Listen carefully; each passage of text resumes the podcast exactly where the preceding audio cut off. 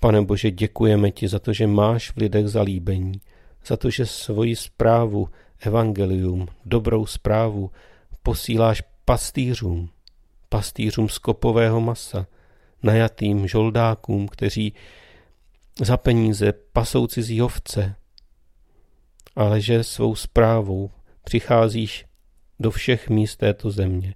Děkujeme ti za místo narození tvého syna, za Betlém.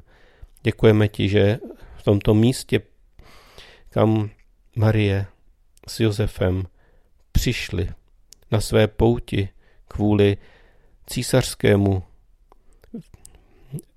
degretu o sčítání lidu a majetku. A že tamtud museli pak prchnout před Herodem poměrně brzy. Že pane, i v tomto místě vlastně přespání, v tomto transitním místě se rozzářila tvá sláva. Děkujeme, že i v našem životě, který tu dnes je a zítra pomíjí, v tomto přechodovém období, na této zastávce, která se nazývá náš život, že jsi s námi, že přichází tvá zpráva, tvé evangelium. Nebojte se. Amen.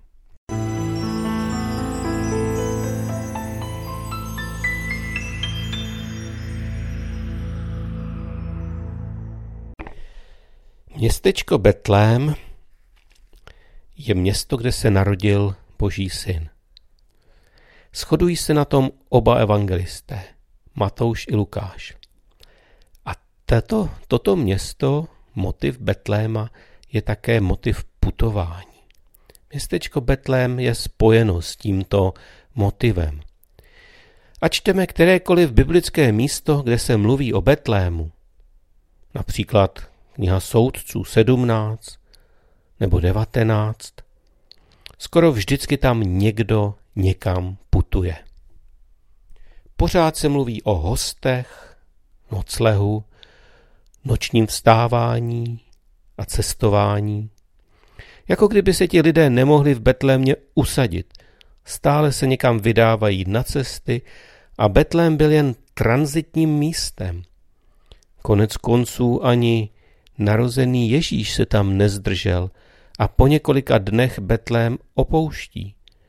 A přitom Betlém, to slovo, ten název, znamená dům chleba, dům plodnosti, dům požehnání. Je v tom zvláštní rozpor a paradox. Kdo z nás by nechtěl bydlet v domě, kde je hojnost chleba? A přece se odtud všichni stěhují někam jinam. A my také. Pořád někam putujeme, pořád něco hledáme. Mnozí z nás již poznali, jaké to je být od někud vyhnán, anebo být nezván. Vánoční příběh z Betléma nám říká, lidský život vždycky byl a bude cesta. Cesta, na které se člověk nemůže být ničím jistý. Všechno můžeme ztratit, všechno se může zhroutit. Ale do toho našeho putování tímhle životem zaznívá i dobrá zpráva. On je také poutník, stejně jako my. On s velkým O, boží syn, ani on nemá, kde by hlavu složil, a nic zajištěné. A protože ten poutník je ve svém synu pán Bůh sám, stává se naše putování rázem něčím nadějným, nadějným a požehnaným. Už tom nejsme sami a nikdy nebudeme sami. Bůh putuje tímto světem spolu s námi. A všude, kde je s námi Bůh, tam jsme doma a v bezpečí, i kdybychom tam byli třeba poprvé. Jestliže se Boží syn narodil v Betlémě, pak to znamená, že se Bůh neusadil na žádném pevném místě. Není třeba ho hledat ve výšinách ani v hlubinách. Bůh není nedosažitelný ani nepřístupný. Narozením v Betlémě se Bůh vzdal své tajemnosti a vydal se spolu s námi na cestu. Na cestu životem.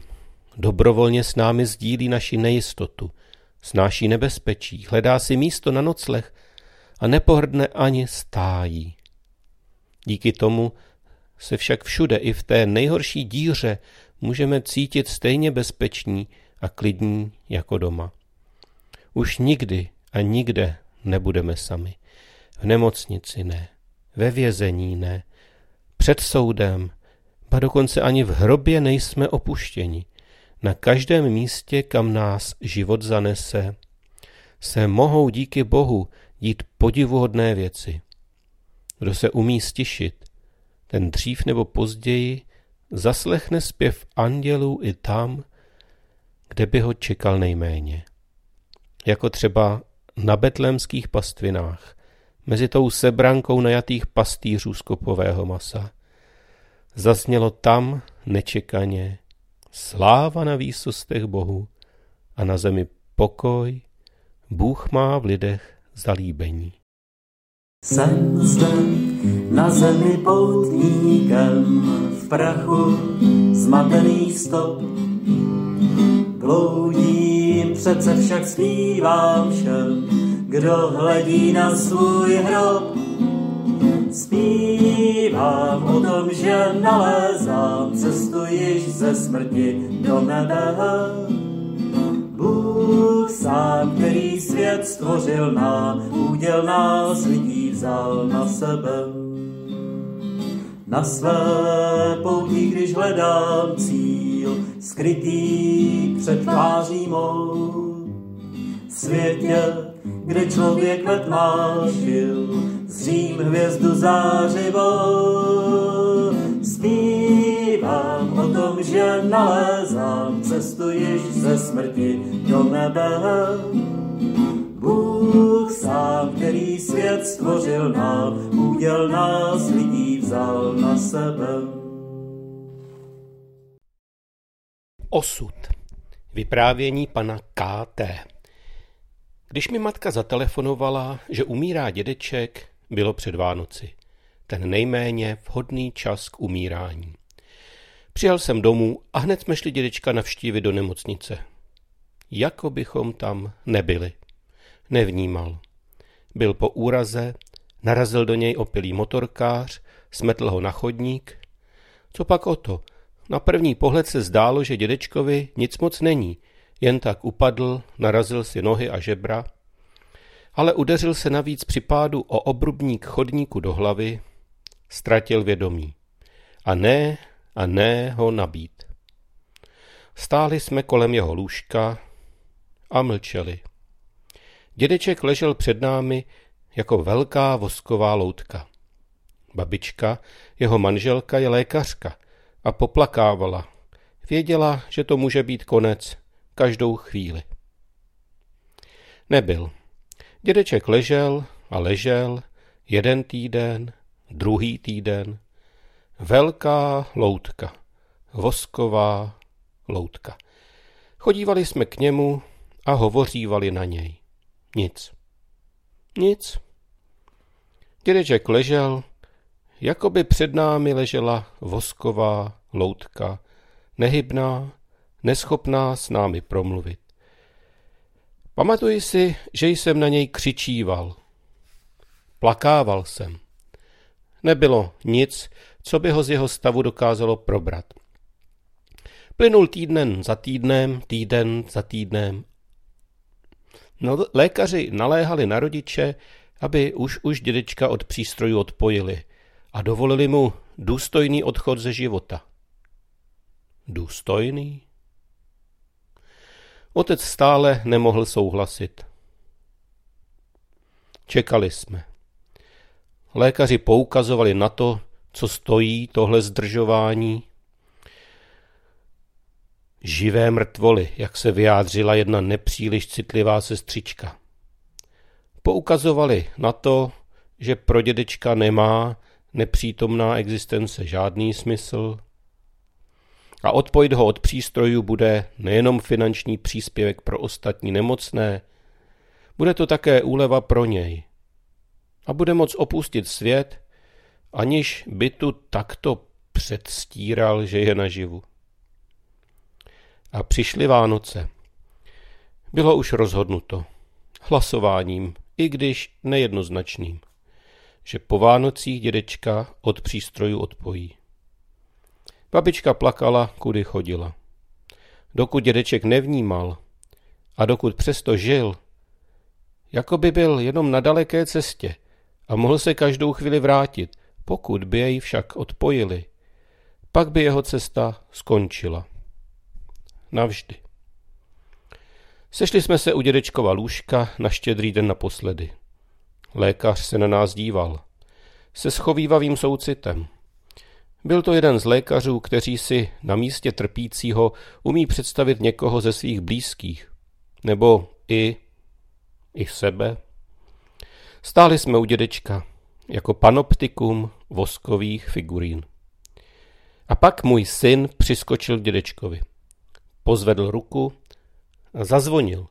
Ze vší síly mu zatřepetal zvonečkem, víte, tím vánočním zvonečkem, z bronzu, bronzovým, u ucha. Třásl a třásl, než jsme stačili zasáhnout, sestra u nás stála a zdvihla ruku.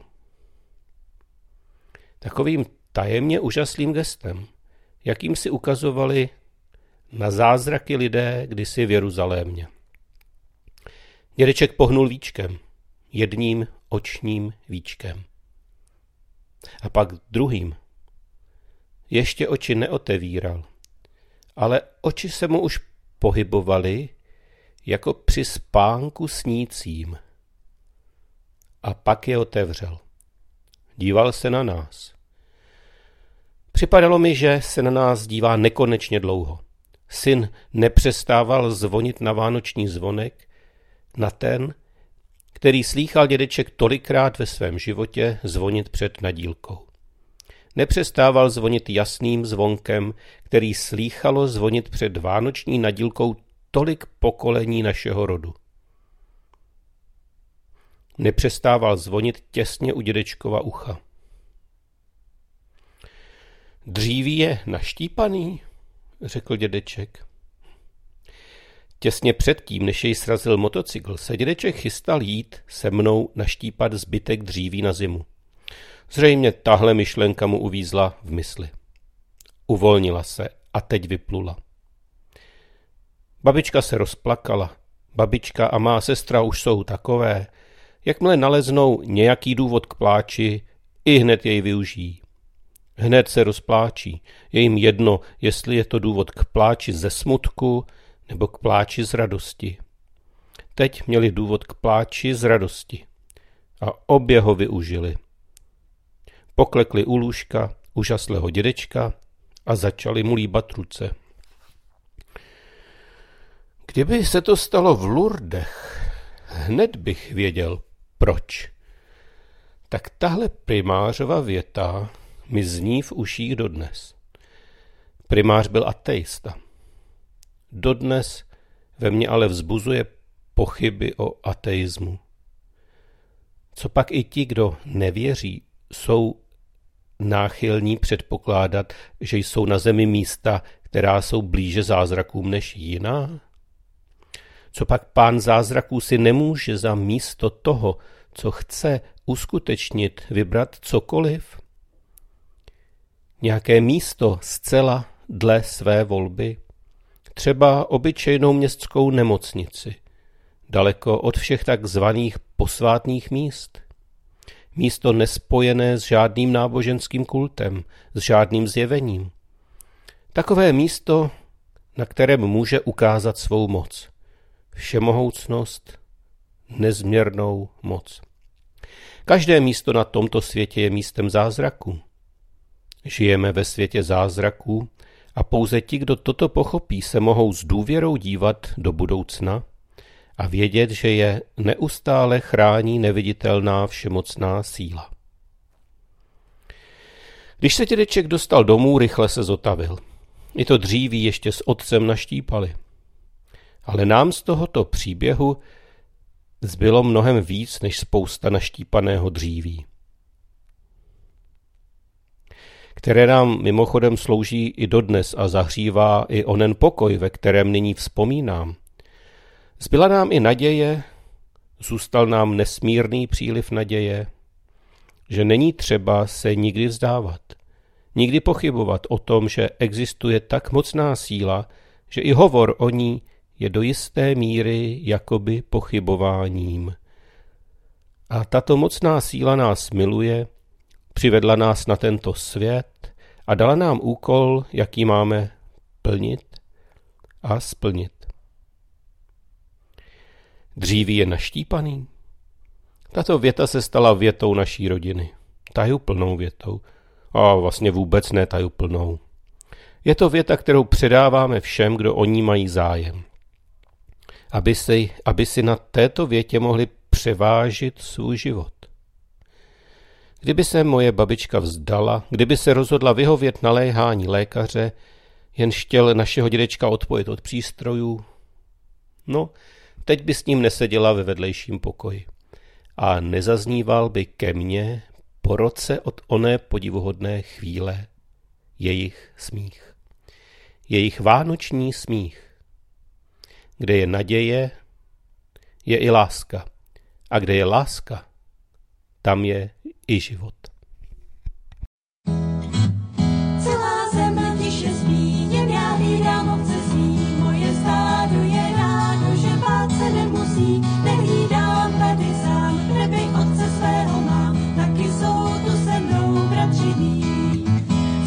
Svítila zas hvězda, co už delší čas oblohou zářila, slavnostně se tvářila. Kde se dnes nachází, Tamhle právě vychází, co to je, nemůže